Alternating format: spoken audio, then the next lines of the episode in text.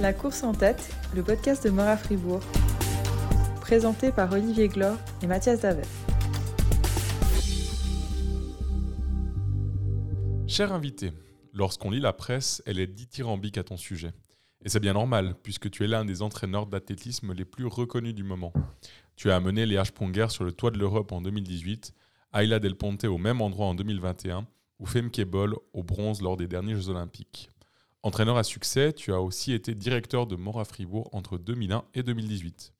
Laurent Meuvely, bonjour et bienvenue dans cet épisode de La course en tête, le podcast du Mora Fribourg.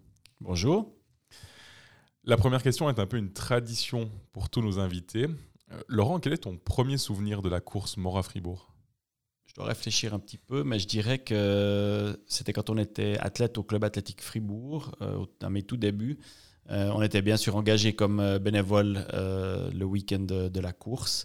Et puis, je me souviens que le jour avant la course, je participais à la distribution des dossards. C'était encore au fond de Pérol euh, dans les locaux de l'université où euh, les coureurs, c'était principalement des fribourgeois, venaient chercher leur dossard euh, avant la course. Et puis le dimanche, chose qu'on ne fait plus du tout aujourd'hui, on distribuait le programme de, la course le long de la route pour les spectateurs.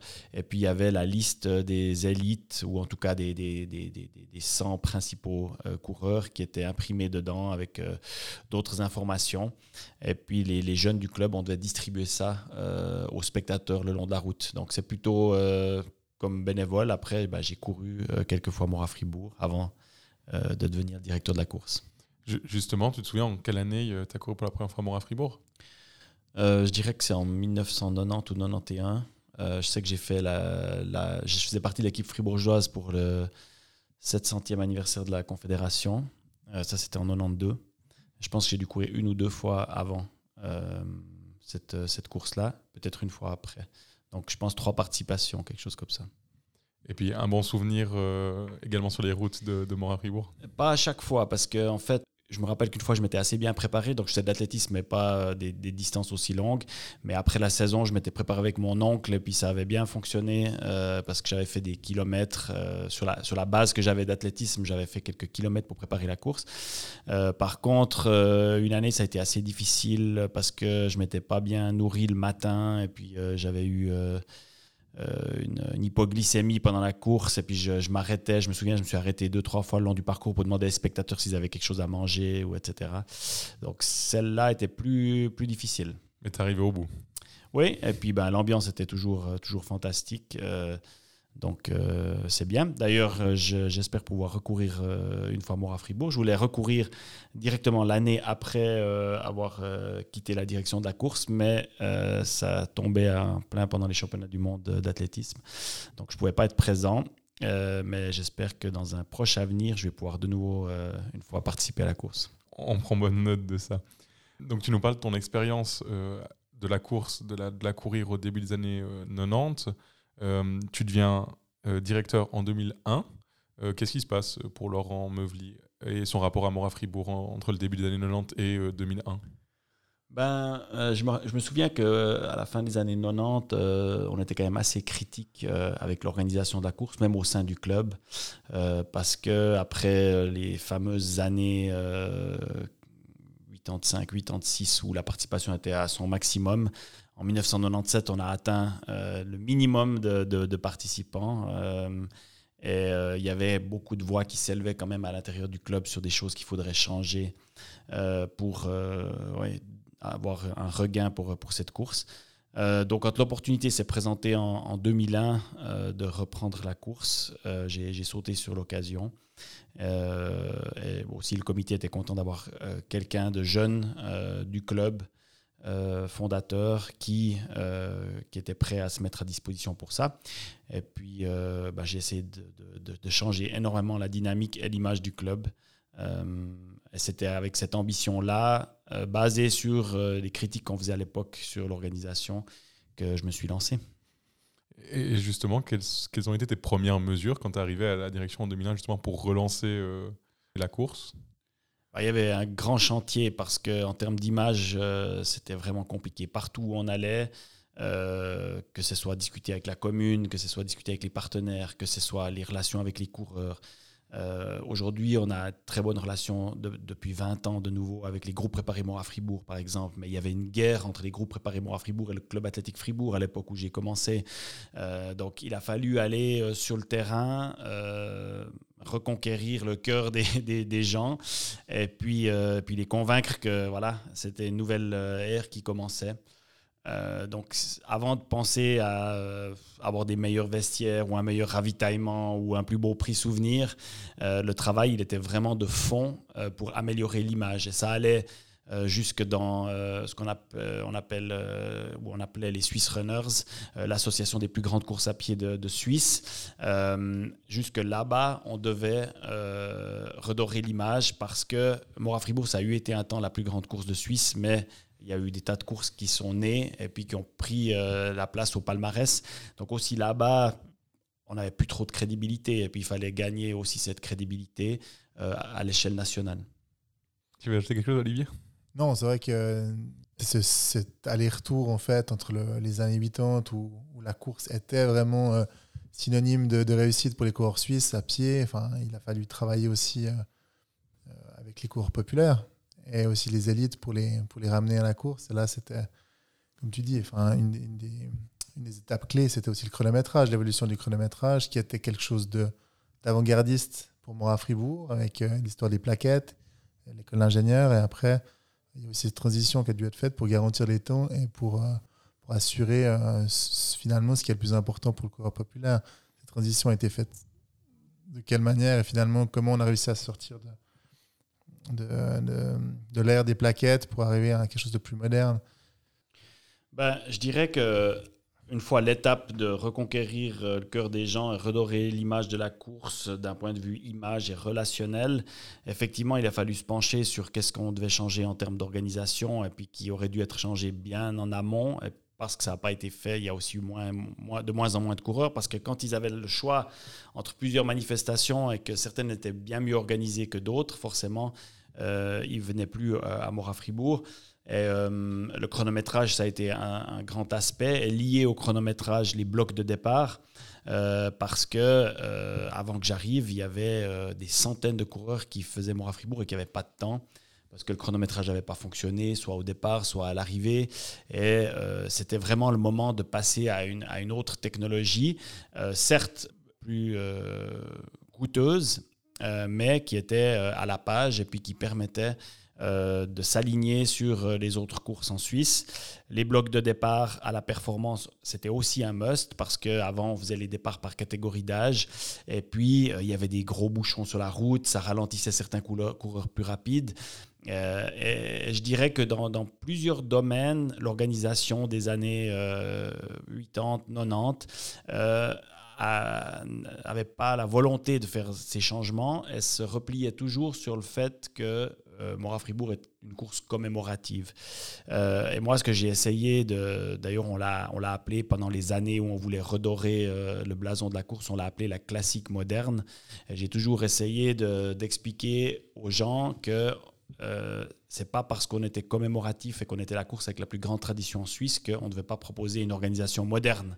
Euh, donc sans renier les racines et ce qui faisait la force de la course Mora-Fribourg, on était, euh, c'était notre devoir de proposer un produit attractif, bien sûr aux participants d'abord, mais aussi aux partenaires, aux médias et, aux spectateurs qui font partie de la fête. Une des grosses étapes, ça a aussi été de, finalement de mettre la course des enfants le samedi. Ça a aussi euh, complètement changé la dynamique et le euh, passer finalement d'une course à pied euh, exclusivement organisée le dimanche à, un événement finalement majeur d'un week-end à Fribourg. Effectivement, quand j'ai commencé l'organisation de la course, les parcours des enfants étaient à trois différents endroits sur le parcours le dimanche. donc aux mêmes horaires que la course des adultes, que la course populaire depuis Mora, ou depuis Courtepin. Et euh, donc il y avait un départ euh, à la porte de Mora, un départ à la patinoire et un euh, départ au Lava-Pesson.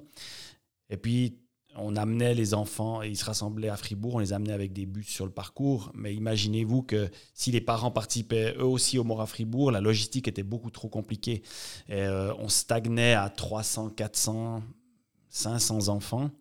Et on, a, on est monté jusqu'à 3500 enfants en déplaçant cet événement au samedi.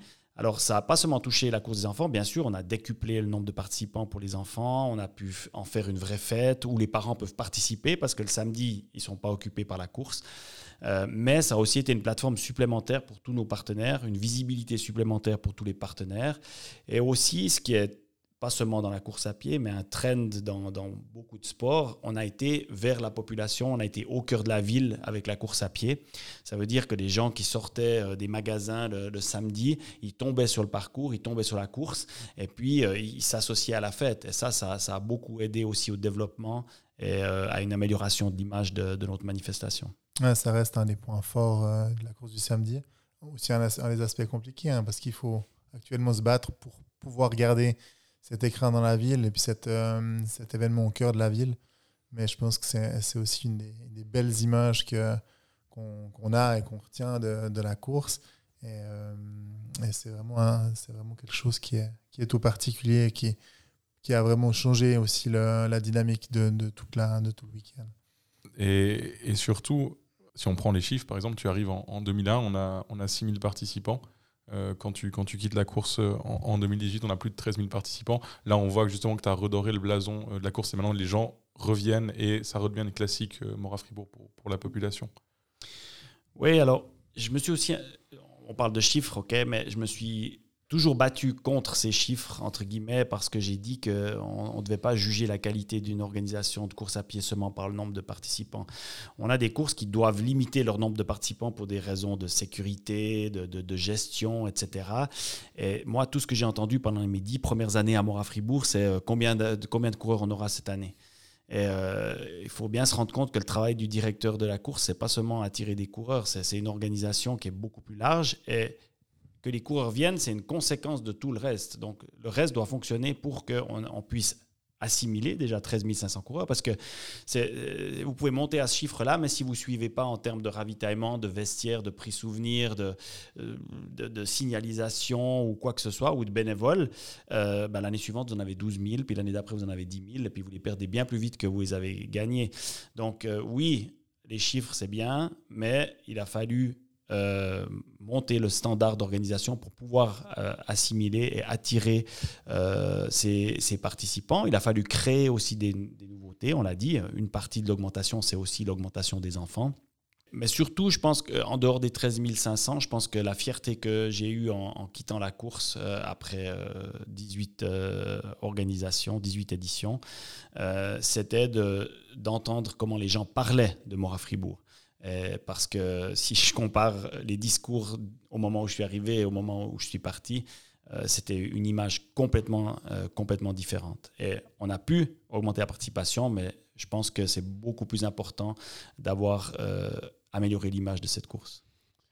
Justement, après 18 années de, bons et loyaux services au Mora Fribourg, tu décides de passer le flambeau à, Olivier. Donc, tu, identifies Olivier comme un successeur euh, pour ton côté te consacrer pleinement à, ta carrière d'entraîneur.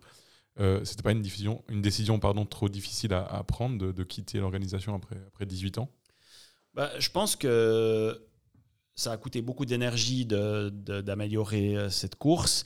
Et puis, euh, il fallait aussi quelqu'un qui amène des nouvelles idées ou qui a une vision différente. donc, pour moi, c'était un timing, parce que maintenant, par après, avec le fait que je suis plus en Suisse, etc., les gens, ils associent euh, mon arrêt de la course Mora-Fribourg à cette situation-là, alors qu'en fait, au moment où j'ai décidé d'arrêter Mora-Fribourg, je ne savais pas du tout que j'allais quitter la Suisse. Donc, ce n'était pas une raison. La raison, c'était plutôt qu'après 18 ans, euh, je ne me voyais pas faire encore deux éditions pour être celui qui dit « Ah ben moi, j'ai fait 20 ans Mora-Fribourg », alors que je pense qu'il y a beaucoup de gens qui auraient fait ça parce que c'était une affaire qui roulait. J'aurais pu maintenir les participants, maintenir l'image. Les sponsors étaient déjà signés pour les deux années suivantes. Et puis juste faire mes 20 ans.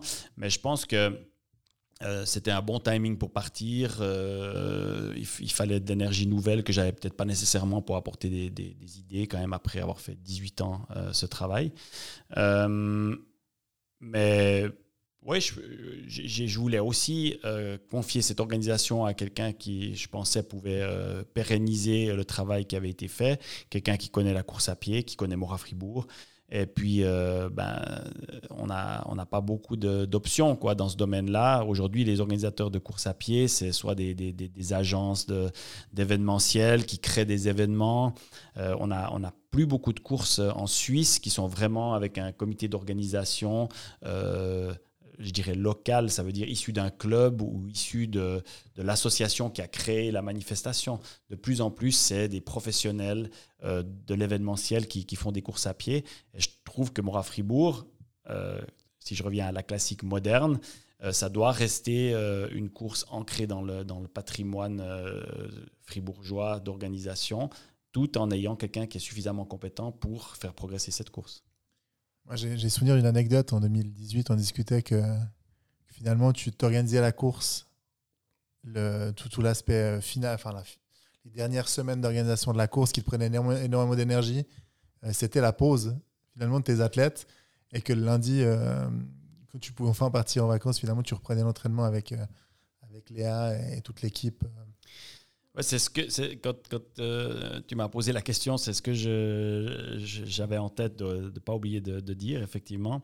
C'est que pendant plusieurs années, euh, la période intense d'organisation à Fribourg, même si moi à Fribourg c'était toute l'année, mais vraiment euh, quand on fait ça presque jour et nuit, ça correspondait avec les quatre semaines où les athlètes que j'entraînais étaient en pause ils rechargeaient leur batterie après une longue saison intense, etc.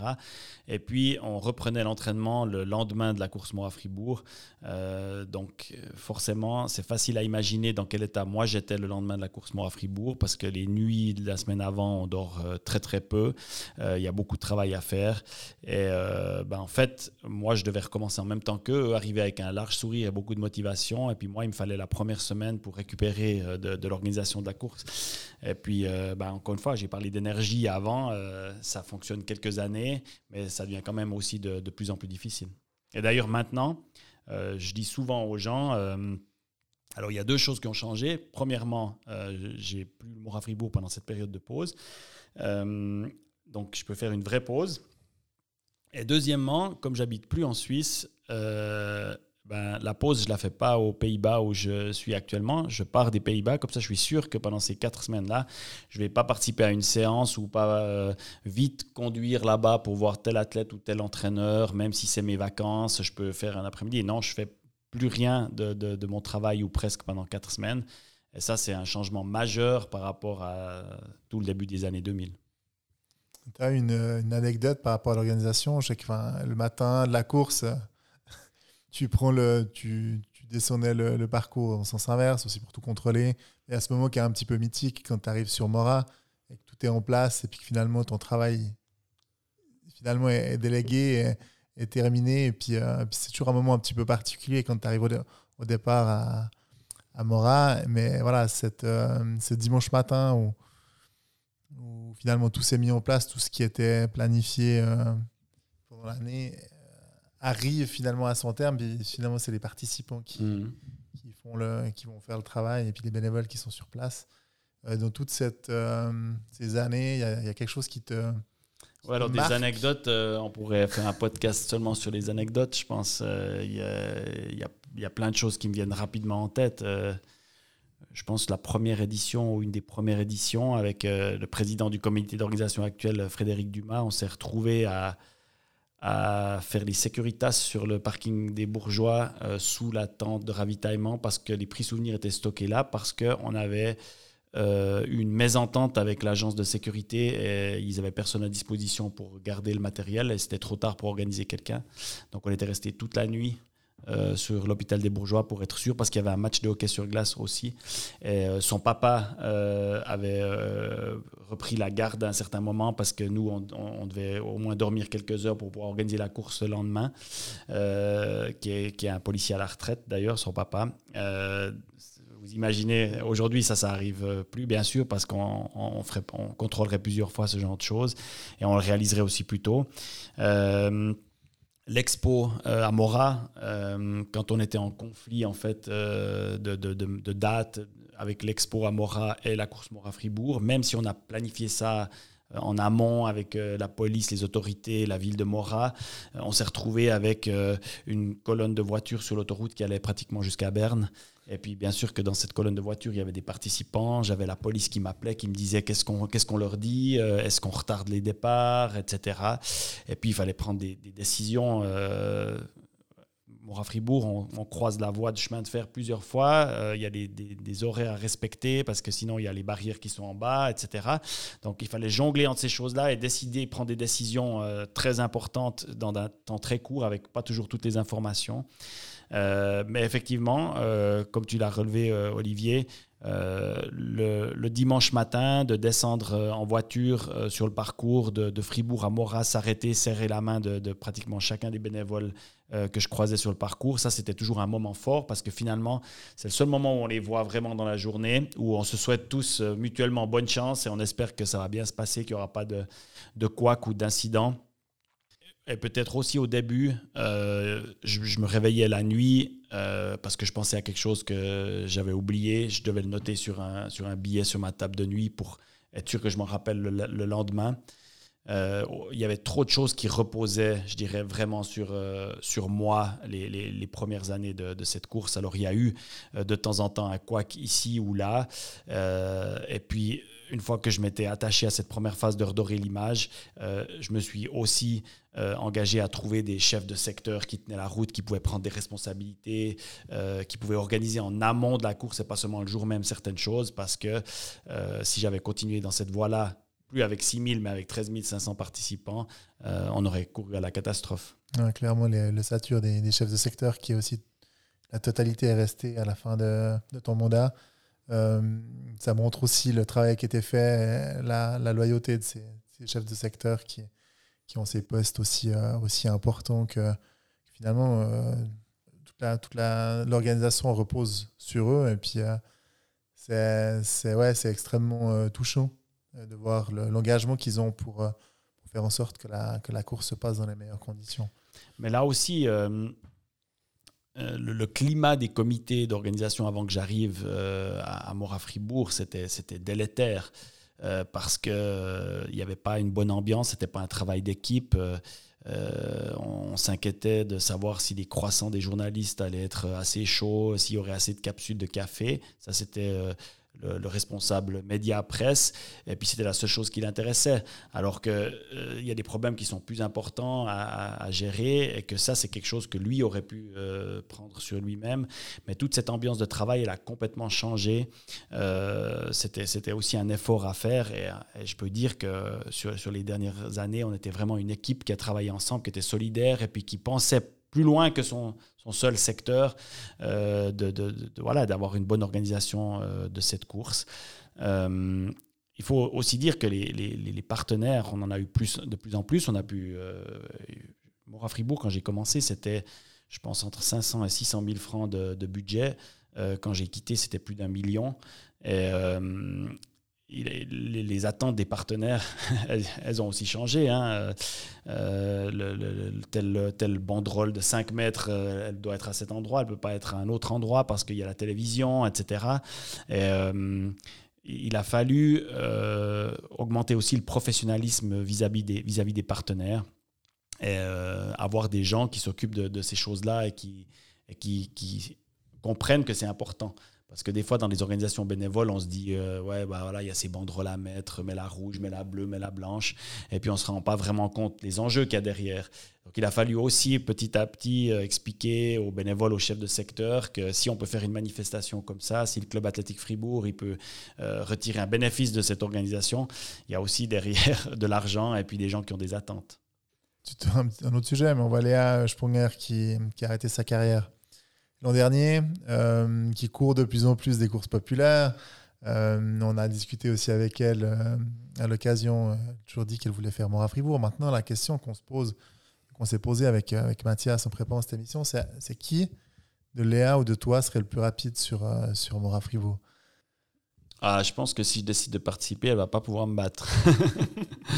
Non, je pense que euh, j'ai vu qu'elle court aux alentours de 6 minutes au kilomètre euh, sur un 10 km. Donc je pense que sur moi à Fribourg, euh, il faut qu'elle s'entraîne encore un peu si elle veut courir plus vite que moi.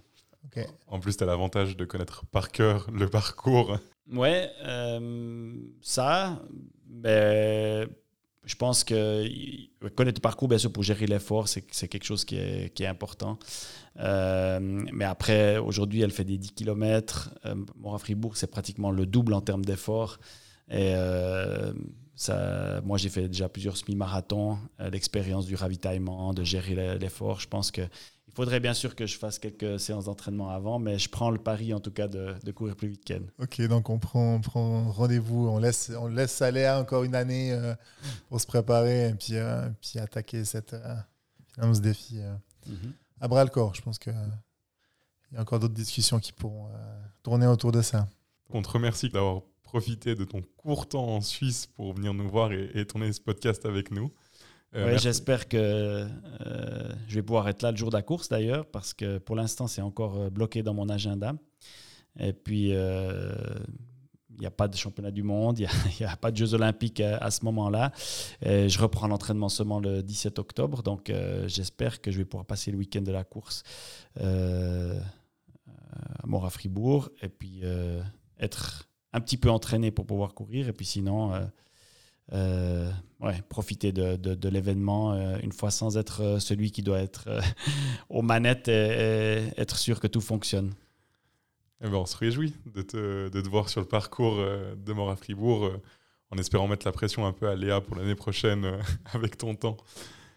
Merci Laurent. En tout cas, on aura plaisir à t'accueillir cette année. Je pense que tout le monde aura plaisir à, à t'avoir avec nous. Et puis, euh, bonne saison.